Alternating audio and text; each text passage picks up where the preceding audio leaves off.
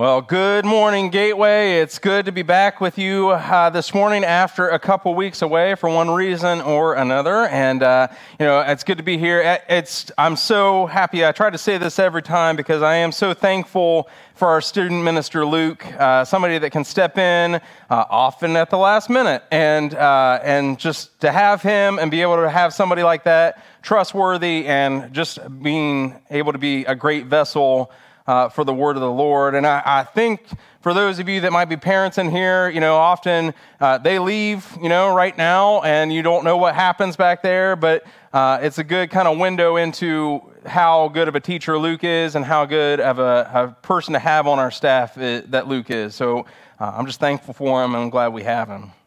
If you don't know already, uh, we are in the middle of our Pray for One Summer Edition series, uh, and it's a refresher and kind of like a checkup. Like you go to the doctor for a checkup, or at least you should be. Uh, that's a different discussion. But you go and get a checkup, and we're doing a checkup on our twenty twenty-two theme, Pray for One, as we seek to pray intentionally for those that God has placed in our lives and on our hearts. At Gateway, we are a praying church and an evangelistic church, and we believe that this can be life-saving for our ones. In week one of this summer edition, we turn to Mark chapter seven, and we explore the story of a desperate mother who came to Jesus and begged him to cast a demon out of her daughter. She was fervently praying for this, so he granted her request because of her persistence and because every one matters to God. And we were reminded that no case is ever too hard for Jesus. Last week in week two, we delved into the familiar story of the prodigal son from Luke chapter fifteen, and we saw how the father was deliberately loving his wayward son at every turn. And from this parable, we learn the same about our heavenly Father. We learn that he loves us more than we could ever comprehend, and we receive that love by receiving his son Jesus into our lives. His love for us models how we should love others, especially our one who is outside of the will of God and his purpose for their life. Today, we're going to be looking at Matthew chapter eleven. And so if you have your Bible with you this morning, you can turn over there, and we'll be reading from there in just a moment. Our emphasis for our one this morning and the next week of this Pray for One series is to be continually inviting. That is the goal for us. As we build that relationship, or maybe rebuild that relationship, our goal is to let them know that there is a standing invitation to join us in the worship of our God. And there's a standing invitation to have a conversation about about Jesus, a standing invitation to come and meet the Savior. And this invitation, it's not just from you or from me, it's from Jesus himself. He says in Revelation chapter three, "Those whom I love, I reprove and discipline, so be zealous and repent. Behold, I stand at the door and knock. If anyone hears my voice, anyone hears my voice and opens the door, I will come into him and eat with him and he with me." We are to be continually inviting because Jesus is continually inviting. As I said this morning, we're going to be in Matthew chapter eleven, and we're going to pick it up in verse twenty-eight. And Jesus, he's here talking to a crowd, and he says, "Come to me, all who labor and are heavy laden, and I will give you rest. Take my yoke upon you and learn from me, for I am gentle and lowly in heart, and you will find rest for your souls. For my yoke is easy and my burden is light." And what a great invitation this is. And what makes it even greater is that Jesus wasn't just talking to the crowds that were gathered there that day. He was talking to you and I even today as well. For those of you that are here this morning and you feel tired and weary and just bogged down, you're weighed down by the troubles of this life. For those of you that need some rest, and I'm not just talking about the type of rest that says, "Man, I need a nap this afternoon." No, I'm talking about the, "I'm not sure I could handle anything else, God. I'm not sure I can handle the weight of anything else in this life." I'm talking about that kind of tired that you need rest from. If you're here this morning and you need rest deep down in your soul, then this invitation is for you.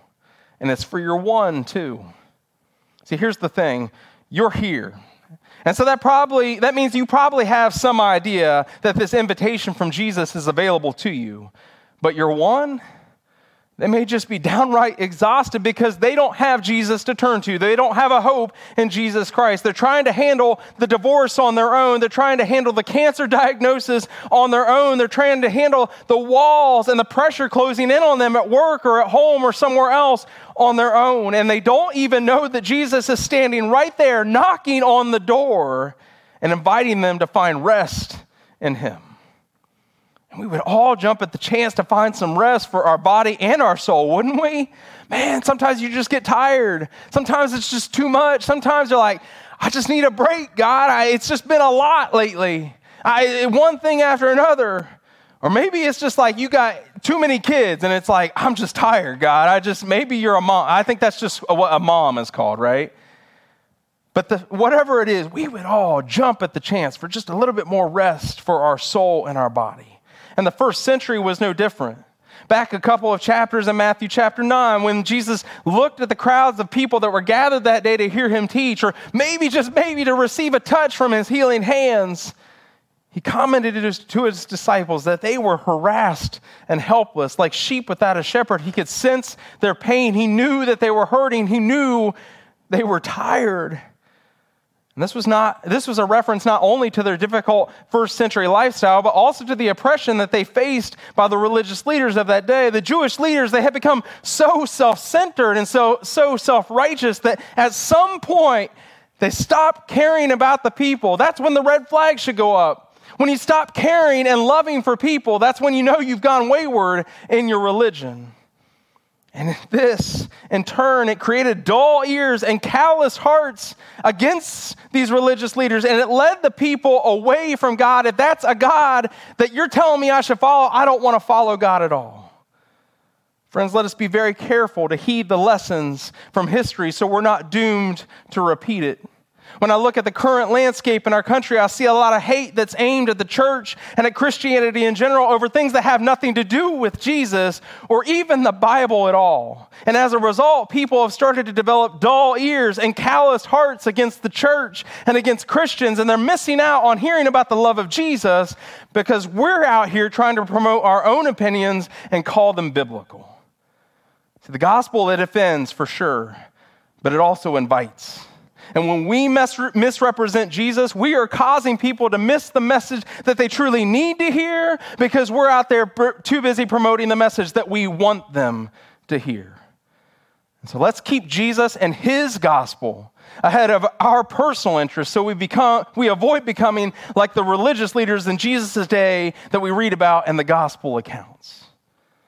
And the work of these religious leaders, it was actually what Jesus spent most of his time teaching against when he was here. In an earlier section of Matthew chapter eleven, Jesus, he laments the fact that although he had done so much and performed so many miracles and gave so much good teaching in so many cities, they still did not believe. You still don't get it. You still don't see it. He told them it will be more tolerable on the day of judgment for the land of Sodom than for you. And if you know much about Sodom, it didn't turn out too well for them. And then he gave the invitation that we just read. Come to me, all who labor and are heavy laden, and I will give you rest. Forget these guys. Come to me, and I will give you rest. You see, he railed against the leaders who were misrepresenting his father, and then offered love and rest to those that they considered to be on the outside and unworthy of his love.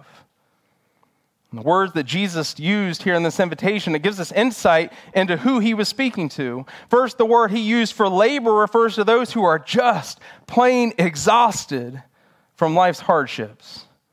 But the word he used for heavy laden refers to those who have had heavy burdens put on them by ceremonial, by, by others. It, it implies that, that we, they have been burdened down by ceremonial regulations and rules. This, this was a direct indictment of the religious leaders who had been, who had made living as a Jew, as a lover of God, far too difficult with all of their ceremonial laws. And that is who Jesus was inviting, those that had been oppressed. He was inviting everyone, anyone, but especially the ones whom everyone else had rejected, whom everyone else looked down upon. people like the woman at the house of Simon, a woman who responded to the invitation of Jesus to come. And we can read her story in three of the gospel accounts, but Luke provides us with uh, with the most detail. So we're going to look at his account of her story this morning. You can find that in Luke chapter seven if you want to turn over there. We see that Jesus had been invited to the house of a man named Simon the leper, who was a Pharisee. Evidently, uh, at some point in his in his past, Simon had had leprosy and then been healed of it, maybe by Jesus himself. But he kept the title because that's how people knew him. Now, I'm not out to judge anybody, but listen, if I'm going to be known for something, let me be known for something like that's good, right? I don't want to be known as like, I, I like, I would like to be known as like Brian the Great, Brian, Brian the, the, the Outstanding. I'd even go for Brian the Average over Brian the Leper, okay? Like, I, I mean, I feel like it would be like Brian the COVID, and you'd be like, oh, okay, all right. Well, does that mean you have it now, or you had it, or like what, what's happening here? And that's kind of how I feel like if if your name was Simon the Leper, they're like, whoa, okay, you look okay, but like, it's kind of in your name. It's like a self-fulfilling prophecy, right? Like, why wouldn't you, why would you, why would you stick with that? Or maybe, you know, let's be fair to him, maybe he did try to change it. Maybe he like drafted a letter, scheduled a meeting with the Sanhedrin, and is like, look, guys, it's been like four years, man. Can I get like a different name? Like, people don't want to be around me. It's just in my name. And, and like, they, he stood before him and they said, I'm sorry. I'm sorry. It's it's just, that's what we know you as. We don't want to, it's too difficult to change it now. Come on. It's like, it's it's like on the certificate and everything. I mean, come on. There's a lot of Simons running around too. And like, we just know you as Simon the leper. I I don't know. I, I digress. Anyway, Simon the leper has invited Jesus to this dinner party. And it, this dinner party though is, it's really just a chance for Simon to show off. It was first century entertainment. He had a lot of money and a lot of important friends, and he wanted to show everybody just how important he was. And on top of that, he's invited this guy, Jesus, this, this new guy that's come on the scene. He's doing these miracles. The guy that you've all heard about from Nazareth. Yeah, that's right. He's coming to the party, guys. I mean, I'm pretty important. I got him to come. And so Jesus is at the party. And Luke tells us that while he was sitting at the table, a woman of the city who was a sinner, when she learned that he, was, that he, Jesus, was reclining at table in the Pharisee's house, brought an alabaster flask of ointment. And standing behind him at his feet, weeping, she began to wet his feet with her tears and wiped them with the hair of her head, and kissed his feet and anointed them with the ointment. This woman was not invited to this party. Man, she wasn't even anywhere near the guest list. She was far too far down on the, the social scale to ever even be considered for a party like this. This was for important people, not street people like this. She wasn't welcome there. See, Jesus had been invited. He was there because he was important and he was impressive, but this woman was not invited. And she never even would have received an invitation from Simon or any of his friends because she wasn't just an outsider. Well, she was a prostitute. And that's what Luke was inferring when he calls her a woman of the city who was a sinner. And so that day, can you imagine what was going through the mind of this woman, what she was feeling as she entered the party that day? I'm sure she had feelings of immense fear and shame and guilt just flowing through her as she gingerly walked into this party. Now, we can't really know what would lead somebody to a life of this, right? I mean, you don't set out on the career path to become a prostitute. There's usually something that leads you to this point. Something has happened in your life that has led you to this point. Perhaps she grew up without a loving father. Perhaps she had been a victim of, of sexual abuse, leaving her confused about what real love actually is.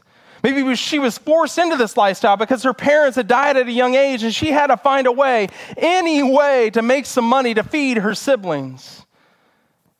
We don't know the reason, but whatever the reason, what I do know is that everybody has a story. Everybody has a tale of how they ended up where they are today.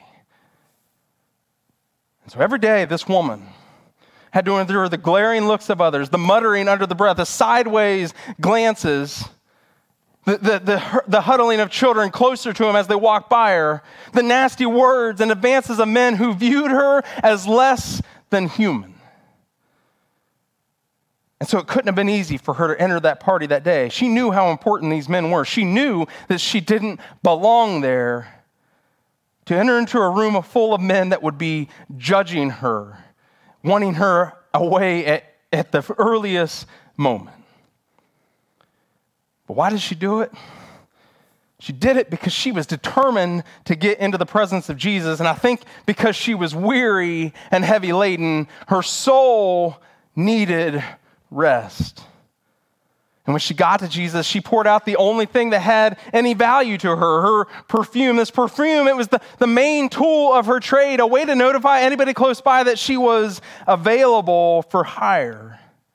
And for her to pour this out was like her pouring out her life, her, her well-being, her way of making an income. This was her saying that she didn't want that life anymore. This was her last, best hope. And as she poured it out, she broke down and she began to cry uncontrollably, her tears falling onto the feet of Jesus. Because sometimes in our moments of surrender to Jesus, we can't help but weep uncontrollably as we surrender and make ourselves vulnerable to him. When we admit that we need a change, that we need to repent and come to him. As the tears flow, she starts to begin to feel immense shame, and the woman tries to hide the evidence of her emotions by letting her hair down to wipe the tears off of Jesus. But in the eyes of the Pharisees, this makes it even worse because a woman should not let her hair down. It's disgraceful. It should be up on your head, covering your head. Jewish custom forbid her to let her hair down in public. And in the eyes of the men at this party, man, she's just making a mess of herself. Here we have this prostitute. Do you see what she's doing? She's breaking every rule. This woman is disgracing herself even more than I thought was possible. But in this moment, they're not just watching the woman. Let's see how Jesus handles this. Let's see how he takes care of this. Oh, surely he's going to throw her out. If he's who he says that he is, if he believes in this enough, he's going to throw her out. Let's, let's just watch. Verse thirty-nine. He said, if this man were a prophet, he would have known who and what sort of woman this is who is touching him, for she is a sinner. And here's Jesus being Jesus. I love this. Because Luke tells us that Simon, the, Simon the leper here, he's tell, he said this to himself, which means that he either mumbled it to himself under his breath or he was just thinking it. Otherwise, either way, nobody else heard it but Jesus. Jesus heard it, and he looks over at Simon and he tells him a little story. He says, a certain moneylender had two debtors. One owed five hundred denarii and the other fifty. When they could not pay, he canceled the debt of both. Now, which of them will love him more? Simon answered, the one, I suppose, for whom he canceled the larger debt. And he, Jesus, said to him, you have judged rightly. Then, turning toward the woman, he said to Simon, do you see this woman? I entered your house. You gave me no water for my feet, but she has wet my feet with her tears and wiped them with her hair. You gave me no kiss, but from the time that I came in, she has not ceased to kiss my feet. You did not anoint my head with oil, but she has anointed my feet with ointment. Therefore, I tell you, her sins, which are many, are forgiven, for she loved much. But he who is forgiven little loves little. And he said to her, your sins are forgiven. And here we have another incredible display of the love and grace of God through Jesus Christ. He didn't see this woman's presence as an interruption, as an annoyance, as a nuisance. He saw it as a desperate cry for help, an act of genuine repentance and worship by this woman, to which he responded with grace on top of grace.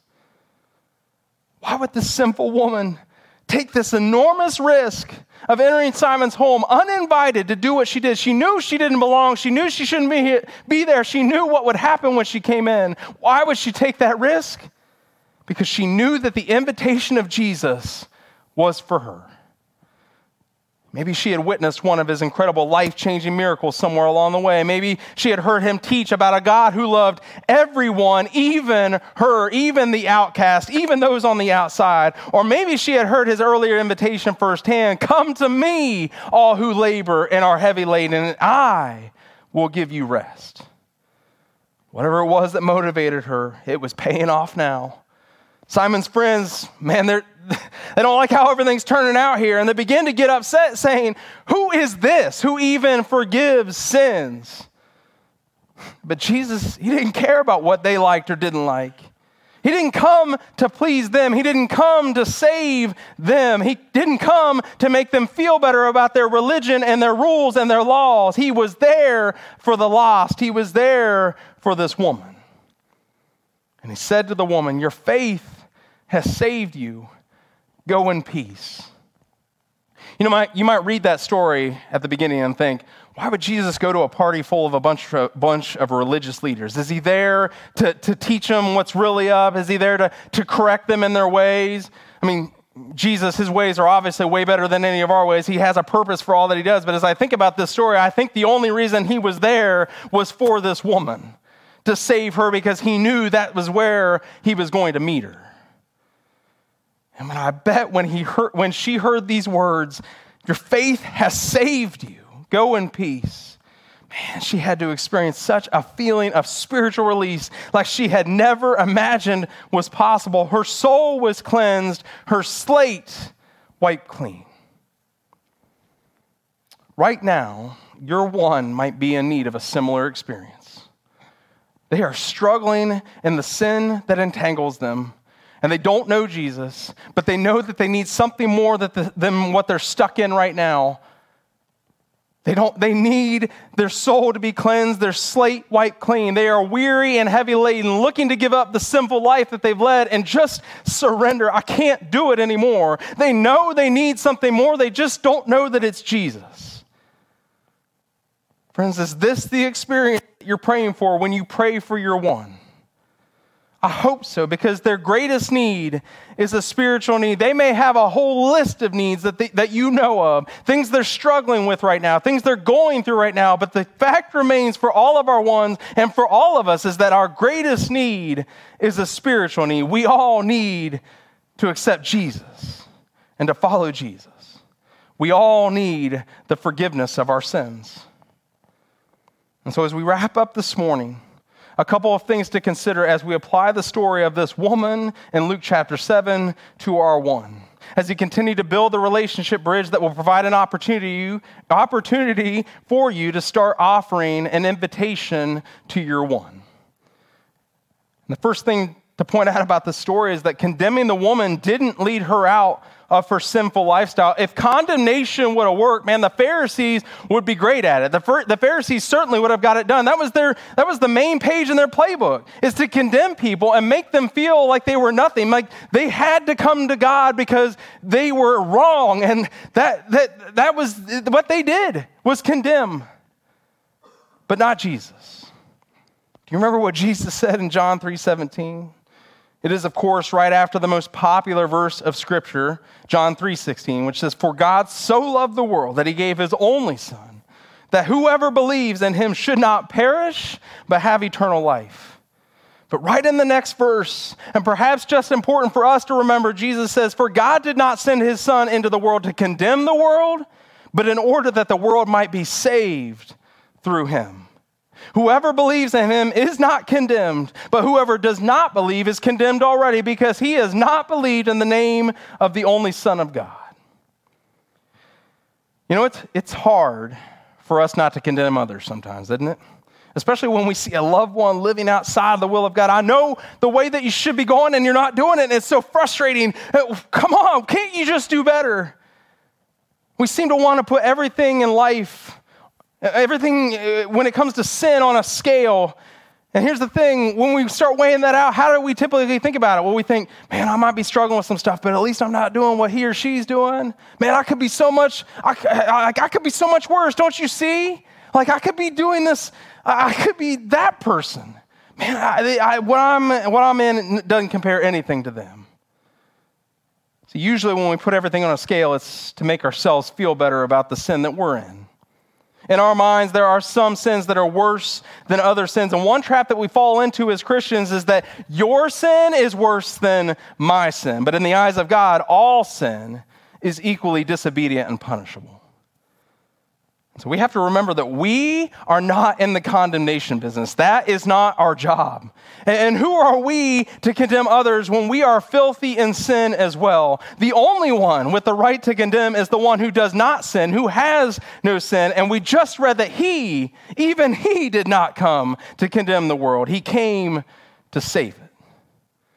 And so instead of pointing fingers and condemning others, let's focus on introducing the world to the one who can save them, introducing them to Jesus Christ. We will not see people set free from their sinful past by shaming them. We will not see a spiritual cleansing from their addictive behavior or from their disgraces or from their arrogance by condemning them and making them feel lesser. It is only by Jesus that we are saved. And if that is a truth that all of us know, then it's a truth that we should be sharing with our one continually. The second thing to pull from this story as it pertains to our one is that an invitation led the woman. An invitation led the woman out of her sinful lifestyle. It's an invitation by Jesus and to Jesus. Come to me, all you who are weary and heavy laden, and I will give you rest. Jesus came for the sick. He came for the hurting and for the hopeless.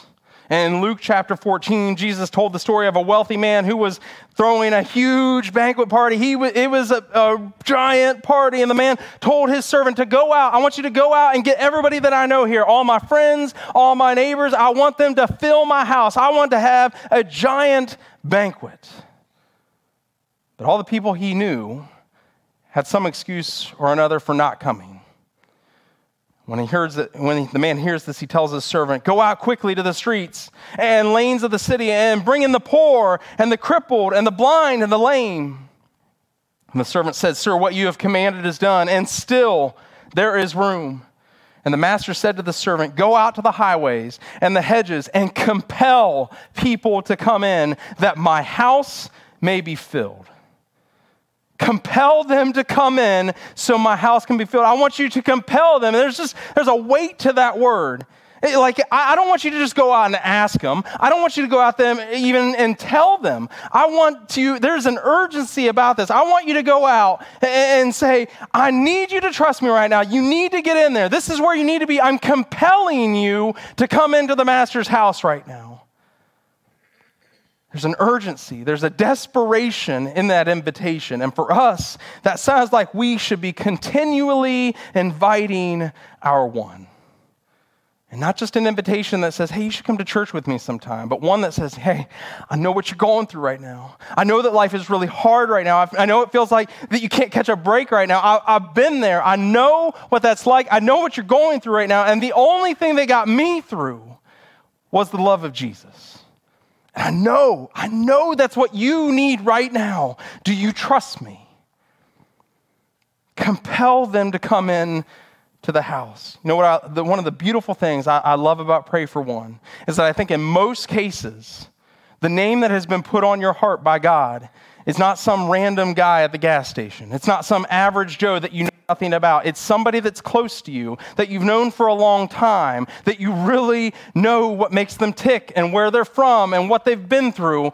And with that, you can say, you know what? I know what's going on right now. And I know that Jesus can help. I know that when you come to him, you can find rest. Fervently pray, deliberately love, continually invite. And the question this morning is, is your one worth it? Is your one worth it? Are they worth your time? Are they worth your effort? Are they worth the frustration when nothing seems to be happening, when it seems like they're going the other direction? Is it worth it to continually invite them and continually pray for them? When Jesus died on the cross at Calvary, the invitation went out to all of us, that we were no longer dead in our sins, but set free from the bondage that separated us from the Father. His resurrection set us free from the chains that this world tries to set upon us, a truth that you and I may know, but for your one, it's a truth that they may need to hear for the very first time. And so let us be continually inviting so that one day, they may be set free as well. that the things of this earth that are bringing them down, that are exhausting them, that the, the burdens that they're being crushed under right now, that they can know that there is a Savior who is for them, waiting, standing at the door and knocking and waiting for them to come home. Let's pray. Father God, we, I'm so thankful for your immense love for each one of us. I know there are times in our lives where most of, most of us have felt like we have no worth, where we have no purpose. We felt like this woman from Luke chapter seven, where we don't belong, where nobody loves us.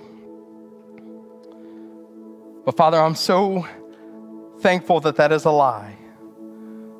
That the truth is that we have been created in your image and that you love all of us more than we could ever comprehend.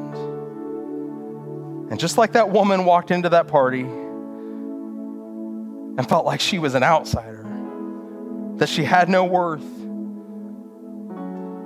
Jesus turns to all of us and says, "You are worth it. I see you, and your sins are forgiven." And so, Father, this morning, I just, I, I, would, I pray that we would all remember in the hard times of life that you are for us and that you are there and that we can come to you and find rest in you. That even when the burdens of this life feel like they're crushing us, you stand at the door and knock, and you're still there, and your yoke is easy. Father, I I pray for each one of our ones that we would be continually inviting them to know the love of your Son, Jesus, that their, that their sins have been washed away, that they've been wiped clean, and that they can have eternal life. If only they would accept him, and the things of this world would no longer hold any power over them, because they have a salvation that can't be taken away by anything or anyone, and they can know a love that only comes from Jesus. And so, Father, I pray that we would be motivated, that we would act and be continually inviting our ones. We would be seeking ways to invite them to know your Son, Jesus, so that more could come into the Master's house. Father, I thank you for your love and for your amazing grace and for your Son, Jesus, who died for each one of us, but also that we have a living hope in him that can never be extinguished. It's in Jesus' name we pray. Amen. If you're here this morning and you don't have that relationship with Jesus, you might have come in here just kind of dragging yourself in here because you're exhausted. You've been just crushed under the burdens of this life. You're exhausted by the things and the oppression of this life. But Jesus is there. He's waiting for you to come home if only you would accept him. So if you have questions about what that relationship looks like, you can come forward. I'd love to talk to you about it. And you can come and, and just be dead in your old sin. But through the waters of baptism, you can leave here a new creation in Christ with the burden lifted off you, because the burden of Jesus is light and his yoke is easy. So I'd love to talk to you about what baptism looks like this morning. If you need prayer this morning, we have an awesome God, an amazing creator who, though he's done all these things, he wants a relationship, a personal relationship with each one of us. And he's given us this gift of prayer to cast all of our cares and our anxieties and our burdens over to him, so we can have life and life to the fullest, knowing that we have an eternal security that there, there's more to this, this life than just this. And a lot of times we realize that through this gift of prayer, that we can hand it over to him and let him do the work, which is infinitely more than we could ever do. So if, it, if you have a decision to make, you want to talk about baptism, I, I'll be down front this morning. If you just need somebody to pray with you, I would love to pray with you over whatever's going on in your life. But I invite you all to stand and sing our final song together now.